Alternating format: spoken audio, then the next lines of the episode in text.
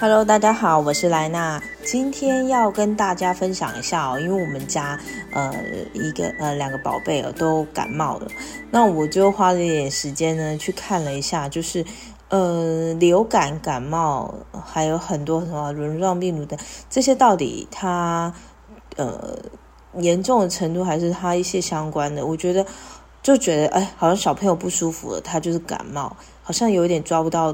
嗯，头绪到底是怎么了？这样子，好，那呃，感冒来讲的话，好像每一年哦，秋冬的时间，这个东北季风其实是比较呃，越来最近这几年其实越来越强哦。那搭配那个 COVID-19 的这个周期，呃，有比较趋缓，那气温也随着季节它在逐渐在变低。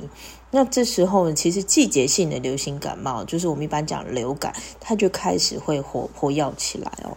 那目前来讲的话，我们其实是呃会比较重视的。其实像我包括我跑了好多趟诊所跟医院，其实呃医师他们会提醒，其实流感呃比较需要特别留意的，应该会是在它后续的后遗症哦。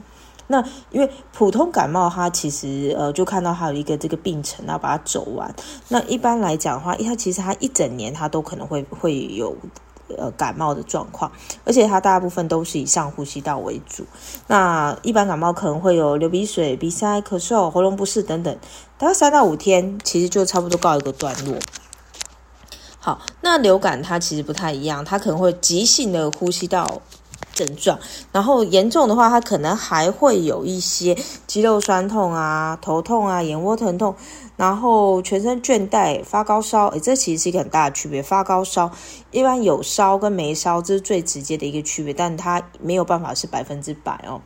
那有些人还会有一些恶心跟腹泻的状况，所以呃，严格来讲，其实流感是会比较严重的。那时间也会拉比较长，然后还有它的一些后遗症哦。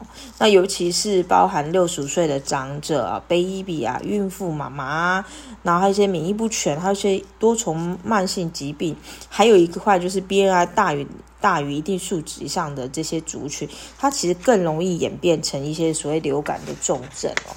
那呃，基于这一块来讲的话，而且到呃新冠的。新冠的后期哦，其实大家应该要多注意这个流感这个状况。